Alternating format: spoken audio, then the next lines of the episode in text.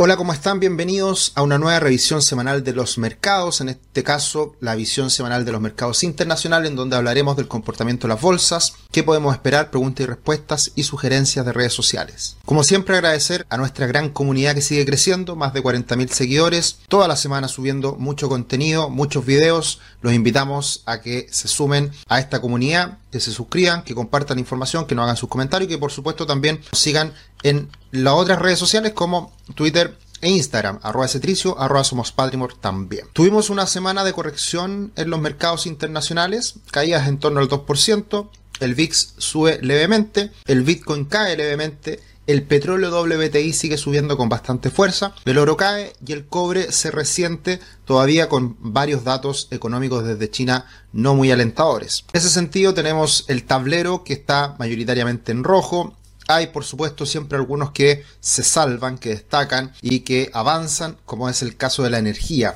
Al costado derecho, ahí podemos ver cómo todo el sector energía se, se ha seguido viendo beneficiado por el hecho de que el petróleo sigue muy fuerte. También tenemos algunas excepciones con Microsoft subiendo cerca de un 2% y también en Healthcare Lilly también ha estado subiendo en las últimas semanas y sube un 6% prácticamente esta última. El cómics de esta semana desde investing.com es resaltar el hecho de los beneficiados en el año 2023. Ahí tenemos al Nasdaq, tenemos también en cierta medida al dólar, al petróleo y la inteligencia artificial. Así que hablaremos un poquito de todos ellos. Acá podemos ver cómo está esta tabla que nos muestra cada cierto tiempo Charlie Vilelo, donde muestra el desempeño de diferentes clases de activos desde el año 2011 a la fecha. Y ahí podemos ver cómo este año el Nasdaq sube más de un 40% y así también vemos otros instrumentos que, bueno, en general el conjunto de instrumentos de clases de activos suben este año. Lo único que lo pasan mal son las tasas de largo plazo como es el TLT, que lo hemos estado hablando en las últimas semanas en algunos videos, pero en general hemos visto un buen comportamiento del mercado este año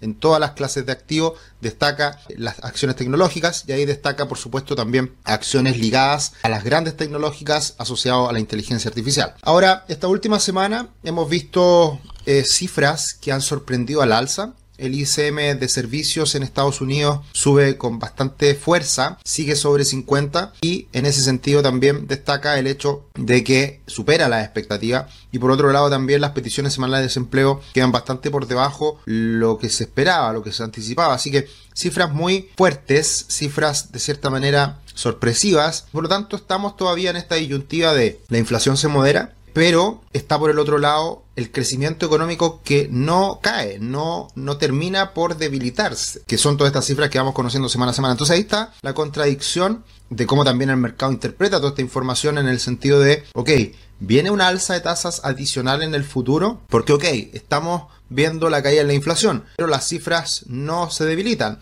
Entonces, ¿llevará a la Reserva Federal a nuevamente subir las tasas? Esa es la gran eh, discusión hoy en día este gran conflicto que existe entre los datos económicos de Estados Unidos y lo que, por supuesto, van a marcar la bauta de lo que viene de cara a fin de año. Entonces, ¿cómo han ido variando las expectativas de alza de tasa por parte de la Fed? Ya está bastante descontado que para la reunión de septiembre se van a mantener las tasas. Esto ha sido así por varias semanas, en torno al 90% de las expectativas del mercado están a favor de una mantención. Por lo tanto, acá no tenemos grandes novedades y la verdad es que siempre en el último tiempo se ha puesto el foco en la reunión de noviembre. Mirando las expectativas para noviembre, ahí vimos, por ejemplo, en la última semana que aumentó la probabilidad de alza de tasas. Si se dan cuenta, abajito, en rojo, se observa cómo hace un mes la probabilidad era de un 27,8% de una alza de tasas en noviembre. Luego, hace una semana estaba en el 33,5%. La última sube a 43,6%. Y eso va de la mano con estas cifras económicas que les comentaba anteriormente, que salieron mejor de lo esperado en Estados Unidos y que dan cuenta de que la economía norteamericana todavía no se debilita del todo, todavía no llega a esa esperada desaceleración y eventual recesión y por lo tanto eso seguiría a la Reserva Federal manteniéndola firme en estas posibles alzas de tasa. Y todo esto también de la mano a, a lo que viene la próxima semana, que es precisamente datos de inflación, que vamos a estar comentando más adelante. Y en ese sentido, el petróleo asusta, porque sabemos que en Estados Unidos los precios de los combustibles varían muy directamente en función de los cambios de precio en el petróleo. Y el petróleo ha estado subiendo con fuerza en las últimas semanas y por lo tanto por ahí podrían haber ciertas presiones inflacionarias más de corto plazo que hay que estarlas mirando y que probablemente por eso tiene una expectativa para, la, para el dato que viene eh, bastante alto en, lo que veremos más adelante en cuanto a las noticias económicas de la próxima semana. Y acá hay un dato bien interesante respecto a la producción de petróleo las principales potencias petroleras del mundo, Arabia Saudita, Rusia y Estados Unidos, y vemos cómo Estados Unidos ha aumentado la producción, evidentemente más producción hace caer los precios, y por otro lado, eh, quienes han bajado la producción son Arabia Saudita y Rusia. Y lo que se dice es que este es un tema nuevamente político y muchos no quieren que se mantenga el Partido Demócrata en el poder y por lo tanto pueden presionar por la vía de los precios del combustible, por la vía de menores ingresos disponibles para las familias en Estados Unidos y tratar de hacer algo al respecto para que Biden no vuelva a reelegirse eventualmente. Así que este es un tema que hay que empezar a mirar de cerca y probablemente por esa disminución en la producción es que también aumentan los precios y ahí Estados Unidos no ha podido hacer mucho para compensar esa disminución en la producción. Y en ese sentido, hemos visto esta última semana que vuelve a subir el bono del tesoro de 10 años en Estados Unidos. Está muy cerca de estos máximos, en 4,3, 4,4%. Y por lo tanto hay que mirar de cerca qué es lo que termina ocurriendo con esta gráfica, con este, con este instrumento. Rompe hacia arriba y vienen nuevas presiones en tasa o se cae, rompe a la baja y se relaja todo nuevamente. En ese sentido, el Nasdaq está hoy en día todavía bastante fuerte, alguna señal de debilidad en, las últimas, en los últimos días de la semana, pero todavía en tendencia alcista en, lo más reciente. Y muy importante, traigo a colación el gráfico de Nvidia, que ha sido una de las acciones más beneficiadas este año relacionado a la inteligencia artificial y que por supuesto también ha impulsado las acciones tecnológicas.